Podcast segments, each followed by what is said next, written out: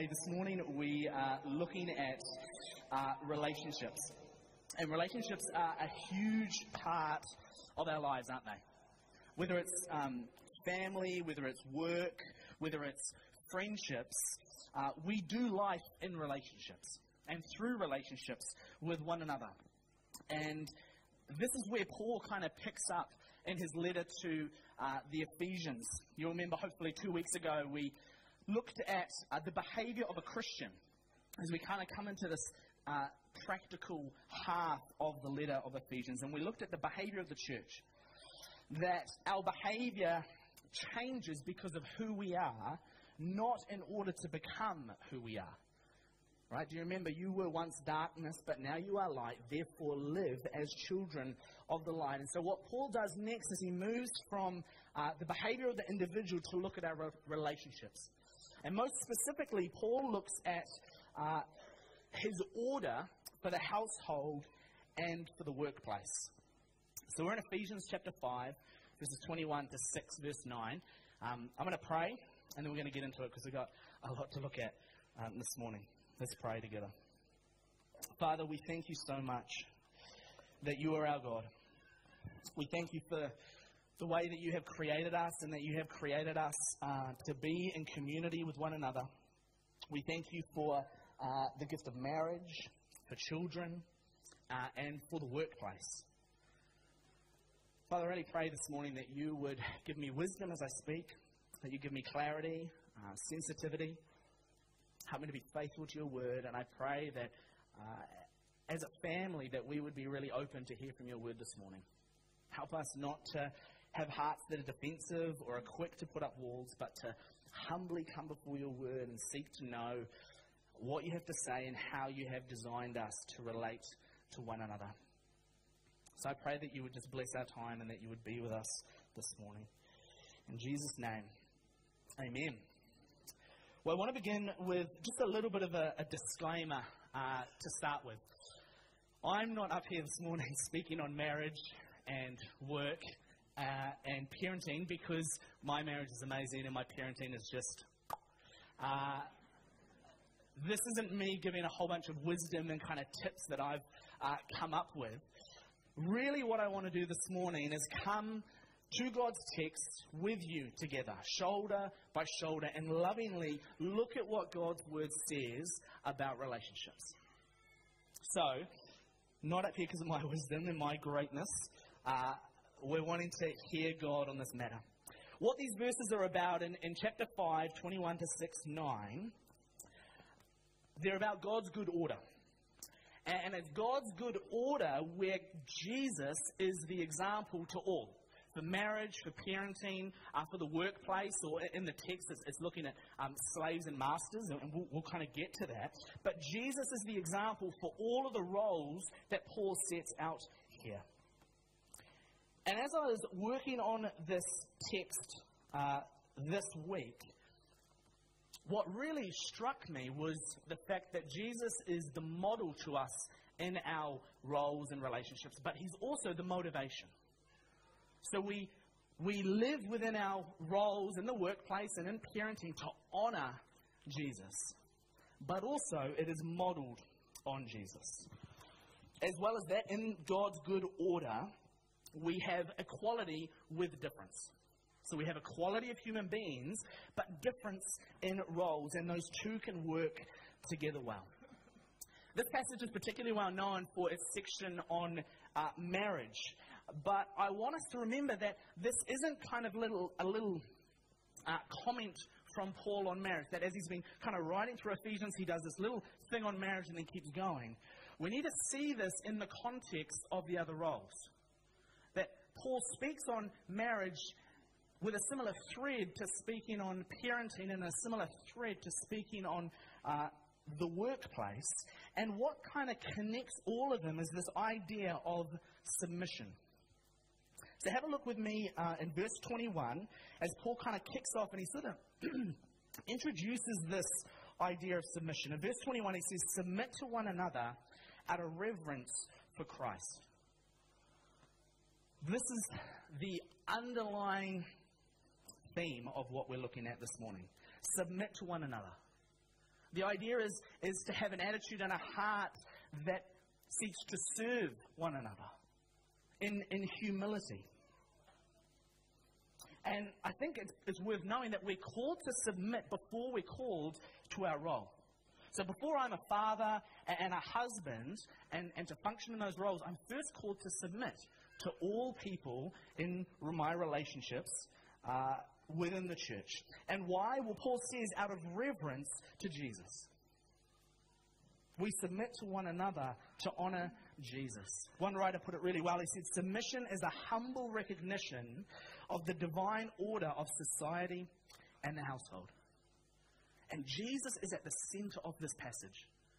And it's kind of revolutionized my thinking on this passage as I've worked on it to see that He is the focus all the way through. And I think it helps us to understand uh, how, it wor- how this works out for us in our different relationships um, and how we can grow to see the beauty within the different roles in the family and society. So we're going to be looking at uh, marriage, we're going to be looking at parenting and the workplace. We're probably going to spend more time on marriage than the other two, and it's really just because Paul gives more space in the text to marriage um, than parents in the workplace.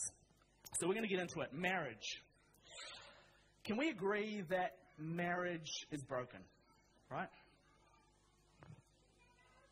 Marriage has been affected by the fall, right? And one of the, the main reasons that marriage is broken is because it's made up of two people who are sinners, right?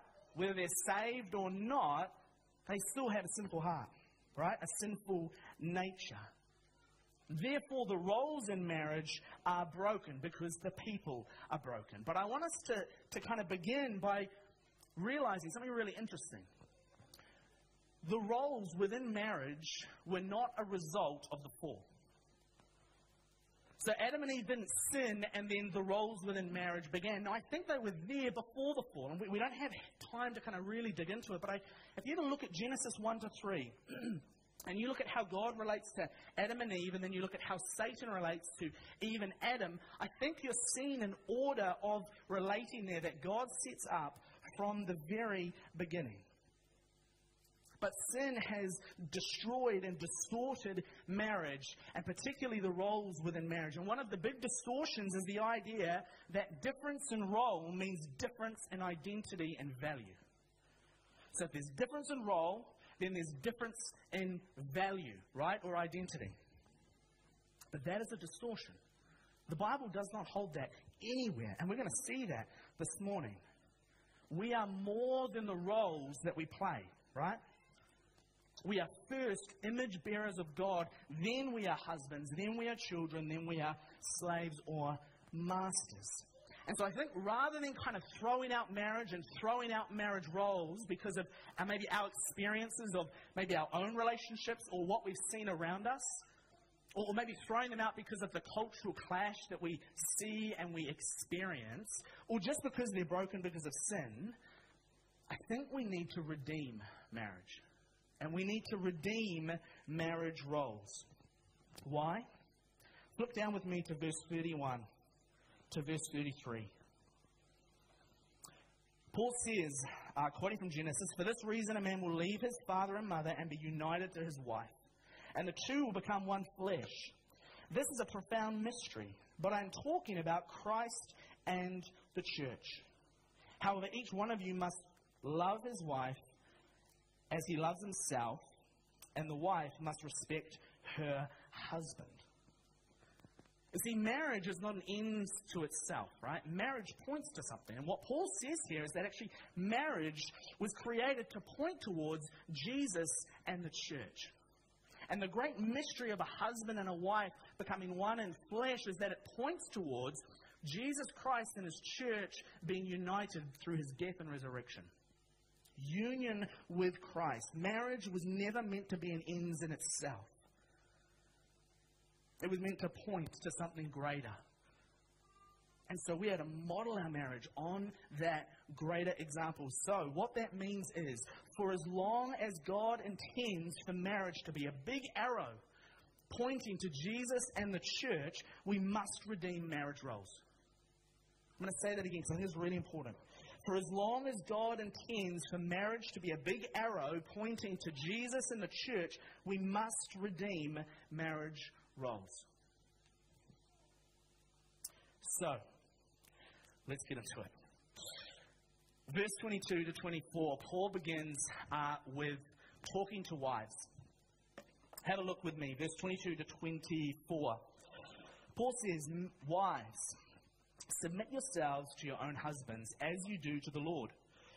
For the husband is the head of the wife, as Christ is the head of the church, his body, of which he is the Savior. Now, as the church submits to Christ, so also wives should submit to their husbands in everything. So, the call to wives in this passage is wives are to submit to their own husbands. And when we speak of submit, I think we're talking about a voluntary, free, joyful, and thankful partnership with her husband. Rather than an unthinking obedience, it's a grateful acceptance of his care. I think that last phrase is particularly important. A grateful acceptance of his care. Just store that one away because I think when we come to look at the roles of the husbands, that's going to be fleshed out a little bit more on what that looks like. But secondly, what's the goal of the wife's role? And this is kind of, I've tried my hardest to put this, to put this, this statement together. The goal of the wife, I think, in, in fulfilling her role is that through a wife fulfilling her role, the goal is that the husband would develop and be spurred on by the wife to fulfill his role as the loving, responsible head of the family. Now, let's just be really honest. This is an extremely unpopular thing to say. This is an extremely unpopular passage to be preaching on and to interpret this way, right? This is completely opposite to the culture that we live in. Many would see this as extremely controversial, as really offensive. And so it's important that we do the hard work in the text to work out what is Paul saying here? What is he meaning here? How does this kind of work out? But we, at some point, have to come to a point where we make a decision. Are we going to be driven by culture on this topic, or are we going to be driven by Jesus Christ? Because I think as long as we live in this world, it's going to feel a bit odd. While we live in broken and sinful marriages, this is never going to be able to be played out in its ideal. So I think at some point we have to come to the decision are we going to be driven by Christ on this or by culture? And I think what Paul is saying here, because in the time that Paul was writing this, right, marriage was as messy as it is now. And I think what Paul is saying is that culture needs Jesus in general, but particularly on this topic. Well, Paul in the, in the, the rest of those verses, in uh, verse 23 and 4, Paul unpacks two reasons why wives are to submit to their husbands. We're going to have a bit of a look at that really quickly now. Firstly, in verse 23, uh, wives are to submit to their husbands because the husband is the head of the family and of the wife. That is, that the husband has responsibility and authority in leading the family. And it's important to note that in all the uses of the word submit throughout this entire passage, they are paired with the words uh, in the Lord. Or, or, here it says, uh, submit to your husbands as, as you do to the Lord. Something like that. And I think what Paul is getting at here is that authority is given by God. Authority is given by God. And so submitting to Jesus means that we submit to his delegated authority. And so I think what Paul is saying here is that wives, as you submit to your husbands, you are submitting to Jesus. But what this doesn't mean is unconditional obedience. You see, the call is to submit within the contents of God given authority, right? Delegated authority by God. And so it's a very different story when the authority is exercised beyond God's boundaries. So when authority is misused, we don't submit, we refuse. When authority is misused, we don't submit, we refuse. But this is the exception. It's not meant to be the norm. This is the exception. What does this kind of look like practically? We're going to get into it a little bit more uh, just in a sec. But in submitting because the husband is the head. I think what we're talking about here is a heart attitude, a state of, of, of, of the heart. It's supporting and helping and affirming. It's being the word of wisdom, discussing, disagreeing, right? It's, it's a partnership. And the opposite, I think, to what Paul is talking about here is uh, dominating and bulldozing. That's the opposite to what Paul is getting at here as he talks about submission. Secondly, Paul says wives are to submit to their husbands because the church submits to their head, Jesus. This is in verses 23 and 24 as well. You see, we as the church, right, we accept and we welcome the loving care and leadership of Jesus, don't we? I mean, as a church, don't we just love that Jesus is our King? That He loves us, that He cares for us, that He's responsible for us, that He is with us, that He is for us. And we don't function as kind of silent servants, right? But we are called to partner with Jesus in the gospel. Now, there's different roles in that, right? And we know how that works.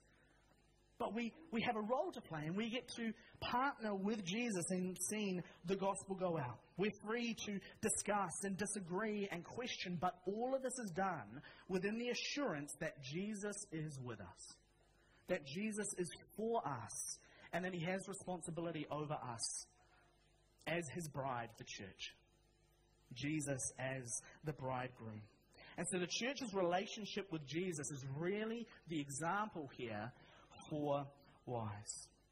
And as I've been thinking through uh, this, this sermon, which has taken a lot of thinking through, uh, I really wanted to have some really practical examples. And so what I've done is asked Jackie Cook if she's happy to um, come on up and really have a, just a little bit of a discussion around what this looks like on the road, where the rubber meets the road. I've even got some fancy stools. Look at this.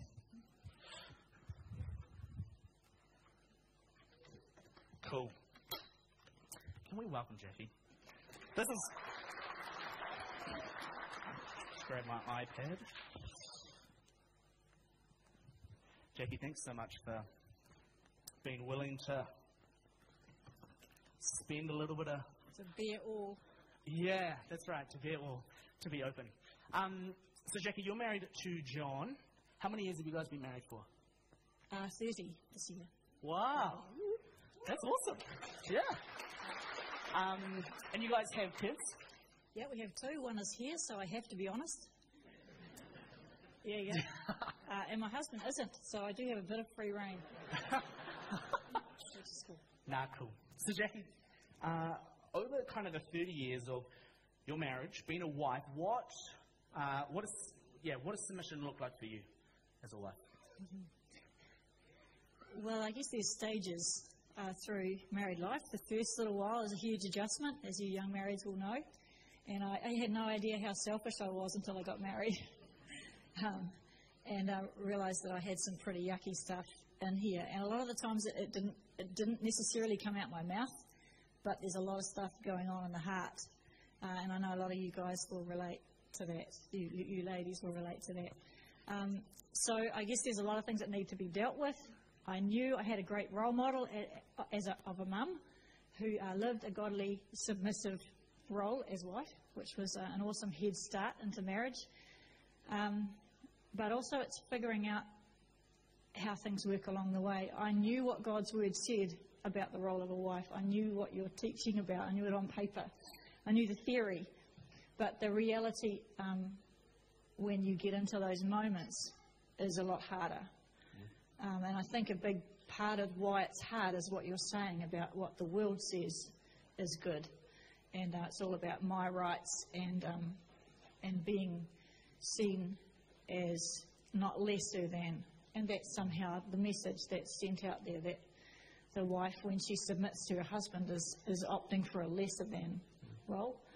So um, your early marriage was a bit of an adjustment. Uh, there's that first while, and you've got parenting, then you've got family decisions, then you've got finances, then you've got farming. Farming's kind of the big moment where we're in now because um, our kids have left home. So a lot of the conflict of all of those stresses and stuff of earlier marriage have gone. So in a way, it's easier now to be submissive, and I don't know kind of whether that's easier because I've had a lot of practice, or easier because the conflict isn't the same as it was. Um, but it's still, in saying that it's easier, it's still hard because submitting is dying to self, and it always hurts. You know, it's not just the girls that do it, it's also the guys that do it. So I guess it's good too to take the spotlight off about, woe is me, this is so hard for me. Actually, it's a joint deal. We're both submitting, we're both. I mean, you guys have got the job of sacrificing. I mean, we, we get to submit, you guys get to die. so technically, it's harder. Yeah, yeah. We're not at that part Yeah. yet in the talk, so Yeah, get ready yeah. for that. yeah. Yeah, yeah. Um, so I guess that's that's a little bit of how it pla has played out for me. I haven't given you anything really too specific. Um, maybe something a little specific for me is that I don't. My husband, those of you that know him, he's quite a soft-hearted guy. Um, so my, I don't have any struggles with the abuse of the authority Yeah. but I probably did earlier on more so have the struggles with wanting him to be my authority. Um, and some of you wives will understand that's also a frustration when you want your husband to lead. I mean, we're both indecisive creatures, John and I. And sometimes making a decision, I just sometimes say to him, You're the guy, come on.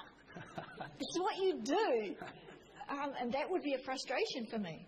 And he would be wanting to please me and say, well, what do you think? What do you want? You know, I, I want to do what's, you know. And he, would- oh, so that, that's a frustration that maybe doesn't get mentioned much. But some, some wives, that's a big deal. You, you want your husband to stand up. And the poor guy, when he does stand up, you know, I actually don't like that. Yeah. So it's sort of you're, you're damned if you do, you're damned if you don't. Yeah, a little yeah, bit. yeah, You guys, you've got it tough, haven't you? Yeah. Oh. Um, what what was some of the? I'm gonna ask a slightly different question. You're going, oh no. Uh, what what was the the difficulty in trying to work out? Like you didn't naturally feel like submission was awesome. Um, what has it changed? Um, I think the truth of it is Okay. getting in more. Yeah. And I get the big picture. Like it's the struggle between what the truth is and how I feel about applying that truth. Yeah. And the truth is, this is God's best for me. Yeah. I get that. I do understand that. Yeah. This is God's best for our marriage. And um, this is something that, if I get this right, we do better. Um, so I understand it more now as I'm getting older, and I guess have had a lot of failure along the way and done, get a lot, got a lot wrong. Um, I get it more now. Yeah. Um, does that kind of answer your Yeah, question? no, that's helpful.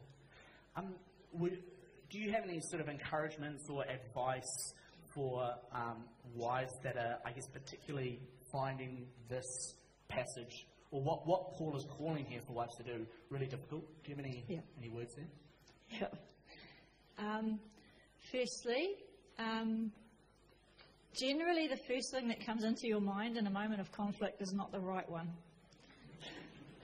And you generally have to kill that, put it to death, and move on to option two or three or four, which is the right ones generally down the track. So that's a little bit of advice. Uh, don't blurt out what first comes into your mind. It's not often helpful. Secondly, um, to, to stay in your lane. Um, I think God has given us a lane as wives. That's to submit to our husbands. And, and I think we have a real responsibility to stay in that. And it's so, so tempting to, at different moments, get out of our lane and say, and get into his lane and say, hey, buddy, you're really not doing great right now. Um, you're supposed to be loving me and you're sacrificing yourself for me and you're supposed to be um, doing whatever it is to make my life great. And you're not doing that. If I do that, if I get out of there, no one wins. It never goes anywhere good. And so I have to concentrate and be focused and staying in my lane, which is submitting to Him, honouring Him, being respectful of Him, and what you were saying, that quote you put up about making, you know, making Him great. That's what my job actually is. And with, and also another piece of advice: don't wait till He deserves it. Um, because that might be a while. A very, very long time. Because it's not about that either. Yeah. It's not about only respecting when you feel he's in a good place to, to have your respect. Yeah. Um, I mean, again, Christ is our example. Yeah. You know, he didn't. He doesn't wait till we deserve it. Till he gave himself for us. Yeah. Um, yeah, I love that you're bringing out so much about Christ because he's our go-to, mm. and the Godhead is our go-to. Look at the three of them; Yeah. they get on pretty well. Yeah. Yeah. And one of them submitted himself even to the point of death. Yeah. So I mean, Yeah. we've got pretty good role models. Yeah, that's right. Do you, do you reckon that um, over your kind of 30 years and those, those early years of working it out and just rough, um, you've grown to see the different roles as, as beautiful? Yes, yes, very much so. And I can see that when I do get it right, he he more often gets it right too. Like it's a, and when he gets it right, I get it right. Like it, it really is a, yeah. Can you hold this for a sec? So I just want to use my hands. Yeah. Um, I kind of like marriage. I was thinking this just yesterday. So again, you didn't know about this. No, um, it's right back at you. Um, We'll talk about that. marriage is kind of like a husband and wife coming together like that, and, and that's all very great. But when that goes forward, it's kind of like, can be like a three-legged race, which is really ungainly and a bit messy. But way God seemed to design it was that the wife should do this and come under, and then just using a rugby term, that's kind of like a truck and trailer, yeah, which is way more effective than an ungainly three three-legged. And that's also kind of like the Father and the Son as well. When Christ came, they did that too. Like I kind of get that God's got a plan, and then I also went a bit further and wondered, hey, I wonder if God sees it like that. You know, we kind of see that. That's the world. Out, outside these walls, it's screaming. That's second fiddle. Who wants that? No one wants that. It's not the place anybody wants to be. But I, I kind of wonder God sees it like that. Yeah. You honour me. You're equal. I love you both equally Yeah. when you get your jobs right. Yeah. No, that's, Yeah. that's really, really helpful. Eh? And I think, um, you know, what you were saying about the, the Godhead's really helpful because Jesus is all the way through this. Jesus is um, no less God because he's the Son. And the Spirit is no less God because he's the Spirit. But all of them work in, in really beautiful partnership, knowing their roles. Um, and, I mean, we see all through, Scripture, Jesus submitted to the Father willingly, hey? Um, it's so good. Hey, I, I, can I pray? I want to I want to pray for you, for you and John, and thank you for being willing to be open. I just want to pray as well for marriages and, and for wives. Father, we thank you so much um, for the gift of marriage, that you have made us men and women, that we can work together, and that we uh, reflect um, really the, the unity within yourself and the Trinity, and also with Jesus and the church. Father, I pray for our marriages. I pray that you would strengthen them. I pray for the wives in our, in our congregation that you would just help them to know your love, uh, that you are for them. I pray that, that you would help uh, us as we work out these roles and how they play out uh, to honour you. Father, thank you for Jackie and um, just her love for you. I thank for John and Jackie's marriage. I pray that you would bless it, keep them close to you, um, pointing uh, their eyes towards your Son. And I pray that in their marriage they would be a great arrow and pointer towards Jesus and the church, and it would be obvious to all, their, all those around them. In Jesus' name, amen. Hey, thanks, Jackie. Can we thank Jackie?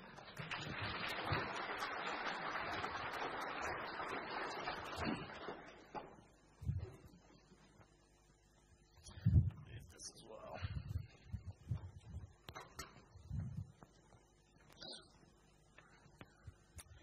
One of the um, things we're going to look at next with husbands, but um, just was brought out really well by Jackie, is the idea, and we kind of we kind of got that as I put that definition up for um, the goal for the the role of the wife is that as as a husband and a wife keep in their lanes, they encourage and and, and sort of blossom one another blossoms into the roles that God has had them uh, had, wants them to be in, um, which is awesome. Cool. Well, look, we're going to keep moving on to husbands. Uh, and Jackie set it up well. Get excited on the edges of your seats. Uh, chapter 5, verses 25 to 33. Let's read it together really quickly. Paul says, Husbands, love your wives just as Christ loved the church and gave himself up for her, to make her holy, cleansing her by the washing with water through the word, and to present her to himself as a radiant church without stain or wrinkle or any other blemish, but holy and blameless. In the same way, husbands ought to love their wives as their own bodies. He who loves his wife loves himself. After all, no one has ever hated their own body, but they feed and care for their body just as Christ does the church. For we are members of his body. For this reason, a man will leave his father and mother and be united to his wife, and the two will become one flesh. This is a profound mystery, but I am talking about Christ and the church. However, each one of you must love his wife as he loves himself, and the wife must respect her husband. Husbands, we are called to love sacrificially. To love sacrificially and to take responsibility of the family as the head. And so the goal for husbands that I've tried to come up with is this a husband should or would give himself for his wife to develop and to spur her on to fulfill her role and potential under God. Now, notice the similarity here between the goal of the role of the husband and the goal of the role of the wife, right?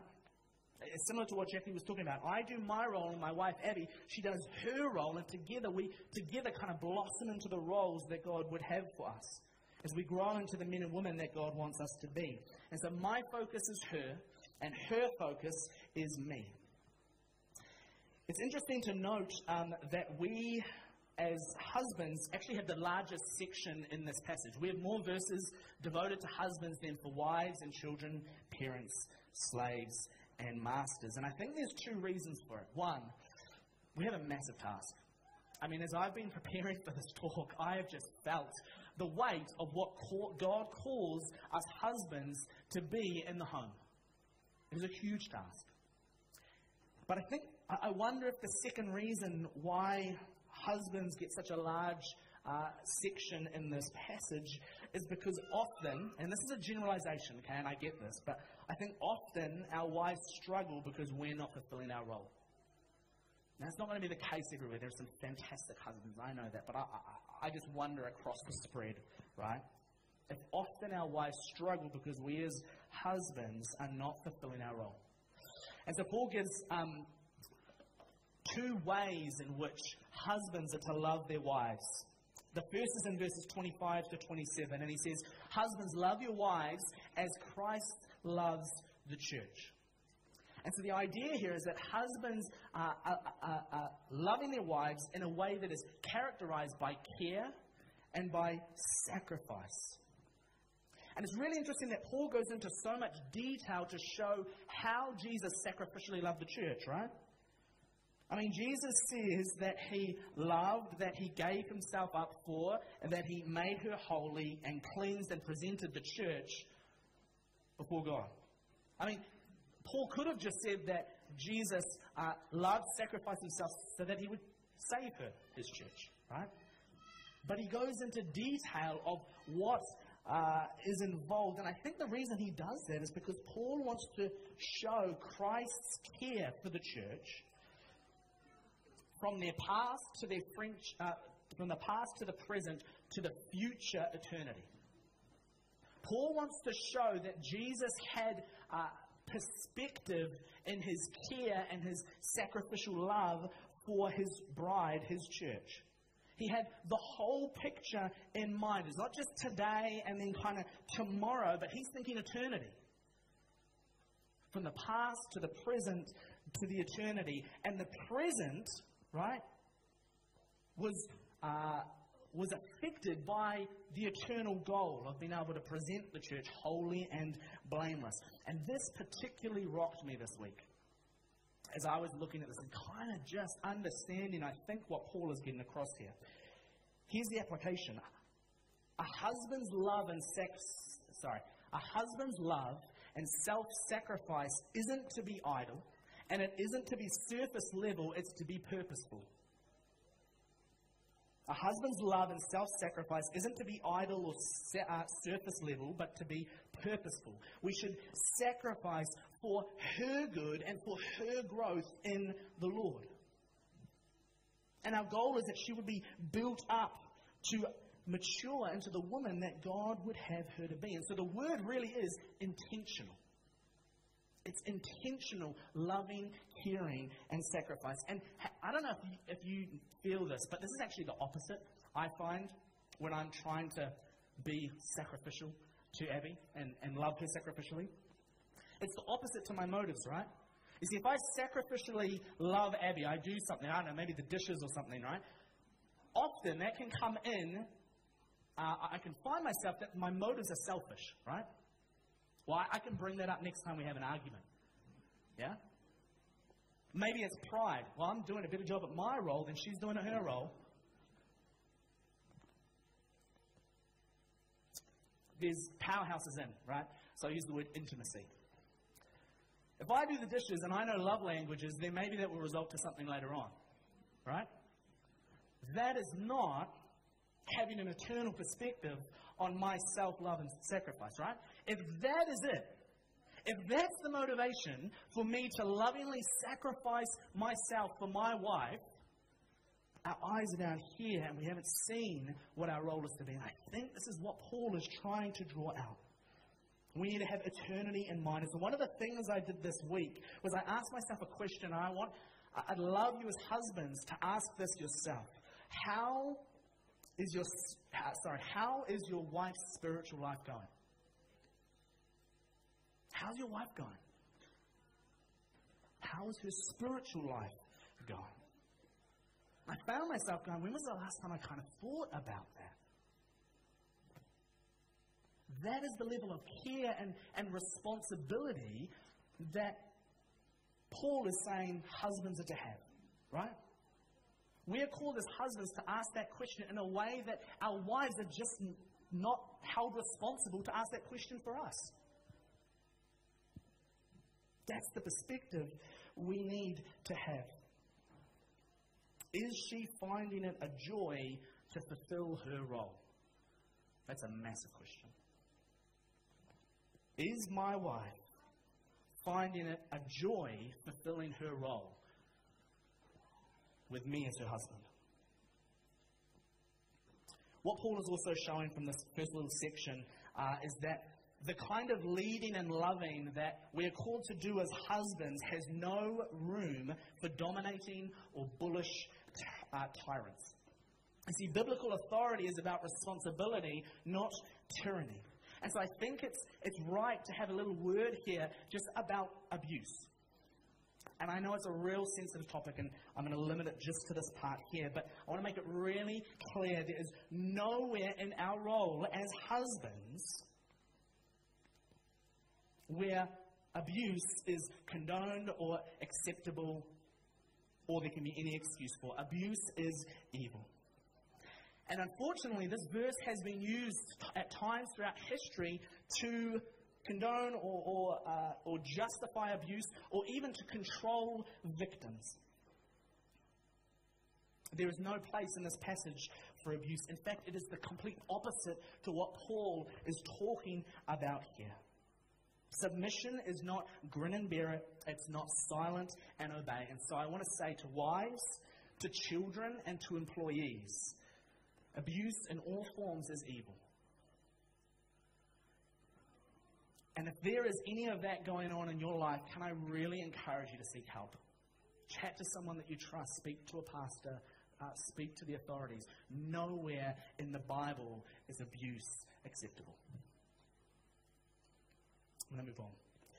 If our goal is for our wives to flourish, then the way that we lead needs to make it easy for them to follow. Second uh, reason that Paul gave. So the first one was we love because Christ loved the church. Secondly, Paul says, how do we love as husbands? Well, we love our wives as we love ourselves. This is in verse 28 to 30. And the idea is that we nourish and we cherish our wives as we do our own bodies. And this is different from the motivation that Paul was talking about before as far as Christ and the church. You see, that was talking about intentionality, right? Uh, care, responsibility. I think what Paul is getting at here guards us against selfishness and neglect.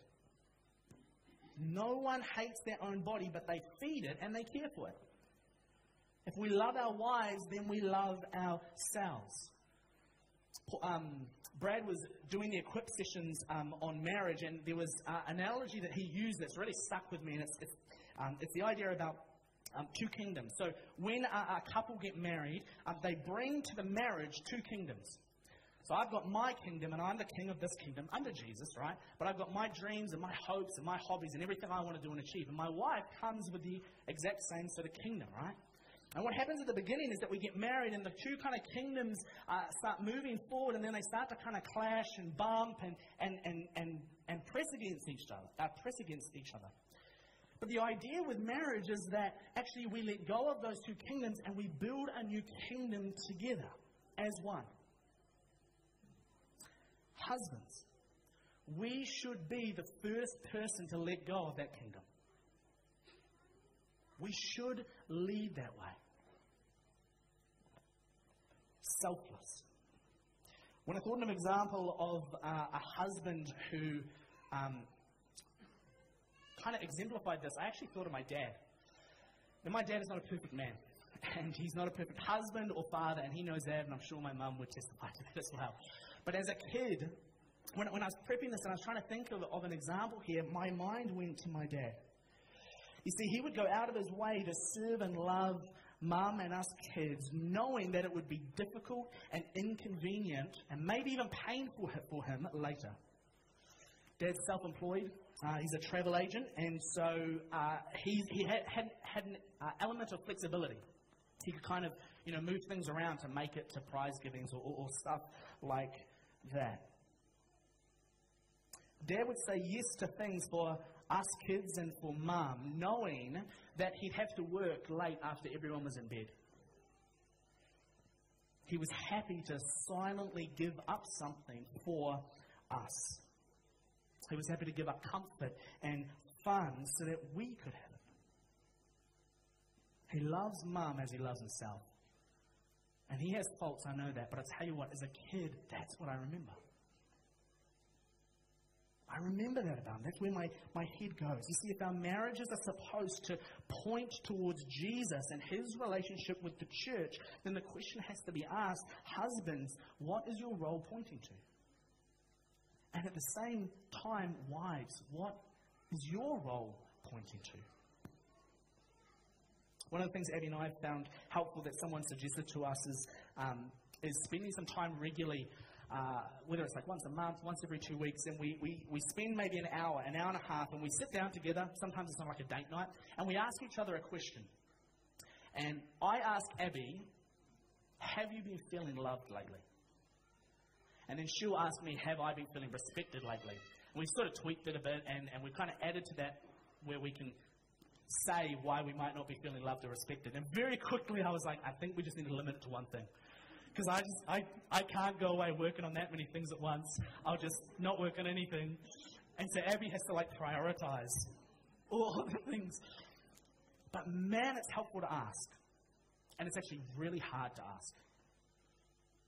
Have you been feeling loved? Have you been feeling respected? Here's the thing both roles are painful, right? This is a difficult thing for us to work out because it involves selfless self giving. And so we need to expect that it won't be easy. Because the roles that we hold, right, are held by sinners. And what Paul is asking here is a huge ask. And so if we try to do this on our own, then we are setting ourselves up for a mountain that we just can't climb. It's too hard. We can't do this without Jesus. Look at what marriage has become in a world without Jesus.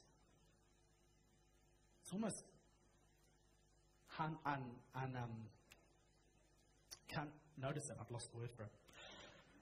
We can only fulfill our roles in seeing Jesus lead the way for us. In seeing Jesus' submission and seeing his sacrificial love, we can only show our spouse what we have experienced in our relationship with Jesus. Man, we need a new heart.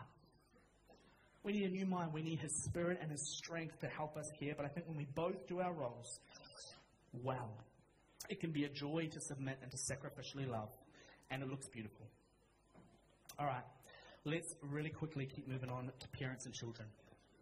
Chapter uh, 6, verses 1 to 4. Paul keeps going. He says, Children, obey your parents in the Lord, for this is right. Honor your father and mother, which is the first commandment with a promise, so that it may go well with you and you may enjoy a long life on the earth. Fathers, do not exasperate your children. Instead, bring them up in the training and instruction of the Lord. it's actually surprising that Paul directly speaks to children here.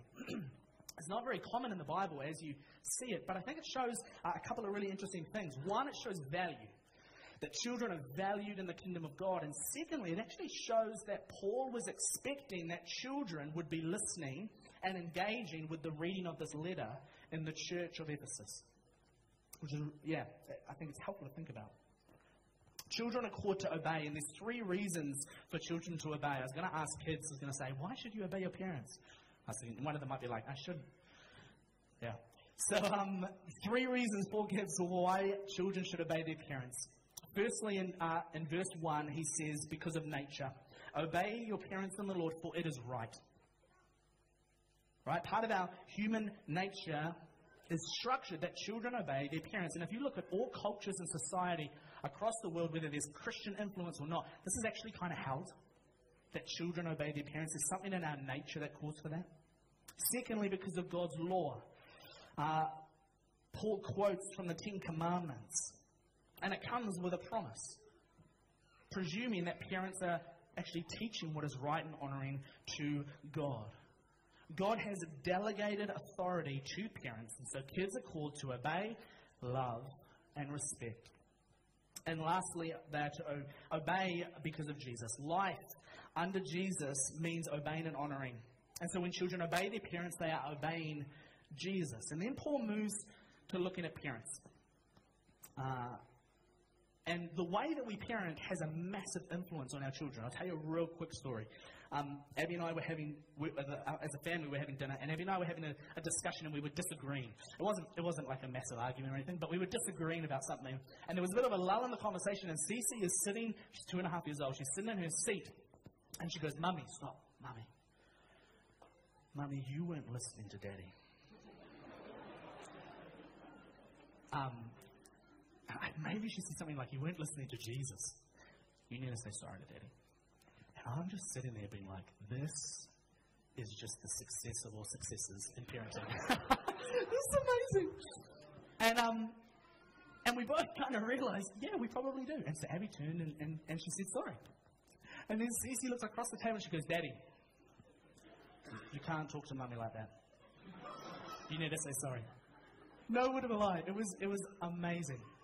And so we did. And I have no idea where that came from. But kids pick up stuff, right? And the way that we raise them has a huge influence on them. And what Paul says is our raising of children is to be characterized by self control and by sensitivity. And there's two commands he gives parents. One, parents are to parent with self control. We shouldn't be provoking our children to anger and frustration, right? We don't want our kids to be discouraged and resentful. What we want is to help them reach their potential under God.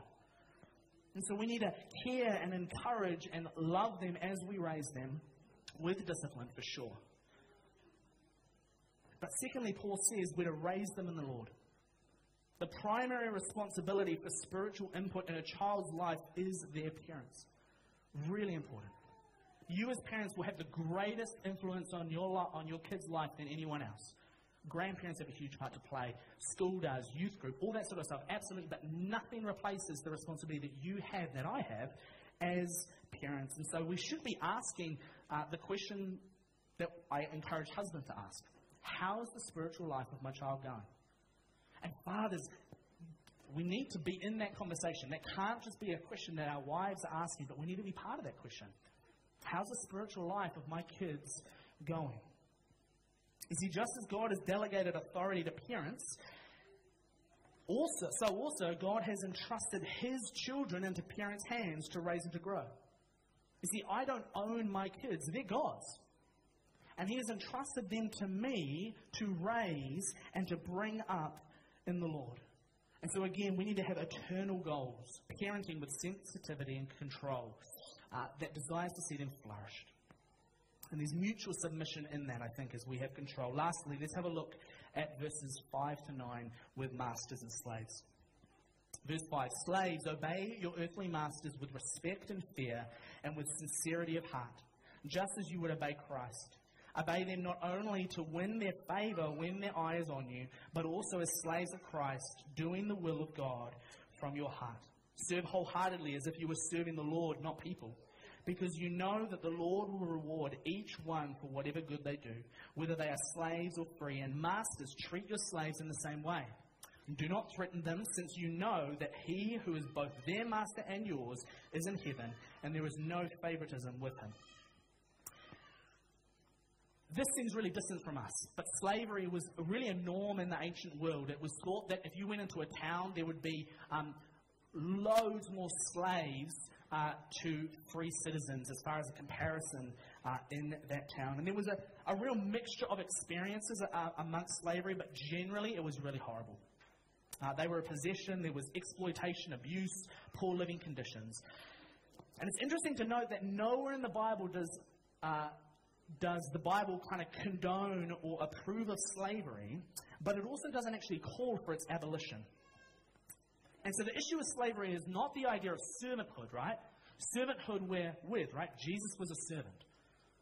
And, and, and Paul called himself a slave to Christ. The issue with slavery is one human being owning another human, making them subhuman, or, or treating them as subhuman slavery uh, in the, the, traditional slave trade is evil. And, and, there's lots of different theories for why the Bible doesn't call for the abolition of slavery, and we, we don't really have the time to go into that this morning, unfortunately. But I think there should be, amongst Christians, a little bit of a sense of um, shame in how long it took for the slave trade uh, to be uh, made illegal. Um, and I think as we look just here now, we need to look at it through this background. And we see Paul a spark of the gospel, right? And sort of the groundwork that is laid, probably, that leads to the uh, abolition of slavery later um, in history. And Paul's really countercultural here, right? I mean, he addresses slaves the same as, as kids. Paul directly addresses slaves, which gives them value, and he gives three reminders to slaves and masters. And these are countercultural. Firstly, he said, Masters and slaves, you are equal before the Lord, in verse 9. You have the same master, and on the last day you will have the same judge. Secondly, masters and slaves are to expect justice from one another. Right? In verse 9, the masters are said, treat your slaves in the same way. I think as yourself, is what he's getting at. And thirdly, there's a brotherhood. All throughout Ephesians, Paul has been talking about unity within the church. Whether you're a Jew or you're a Gentile, you are both part of God's people. You are you are equally valued in God's kingdom. And so, whether you're a slave or you're a master, you are equal. Galatians uh, 3. So, in Christ Jesus, we are all children of God through faith. There is neither Jew nor Gentile. We've talked about that. There's neither slave nor free. This is where we are. There's neither male or female. We're just looking at that. For all are one in Christ Jesus.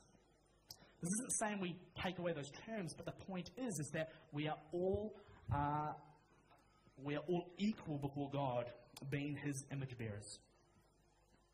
And so the call for servants, for slaves, is to serve your master as if you're serving your heavenly Father. Masters, you're called to not exploit your authority, but be fair and honest. And I think this translates really well for us in the workplace. Those three, uh, those three reminders come through to the workplace equal, justice, and brotherhood. All throughout this passage, we've seen this idea of submission. And Jesus has been the example. He is the perfect image of submission. The King of the universe gave up his right, submitted to the Father, died for us to become a servant. And so the beauty of Jesus' submission is meant to be shown throughout our marriages, our parenting, and the way that we work all aspects of our lives are to point towards Jesus. Why don't we pray as we close? Father, we thank you for your uh, creativity as you made this world. The beauty of nature and the way that you uh, give us each breath and just sustain this world going round and round and round. We thank you for the way that you created us as men and women in your image. And I pray that um, that you would help each of us as we think about whether it's the workplace or, or, or being a child and obeying our parents, um, or in our marriages, I pray that you would help us to take a good look at our own lives and our own hearts to see what our motivations are, to see what is um, driving us in the way that we relate to one another. Father, would you give us strong families in this church? Would you help us to have integrity in the community as we work? That we would be a beacon of light showing your greatness and your great design. And I pray that you would enable us through that. In Jesus' name, amen.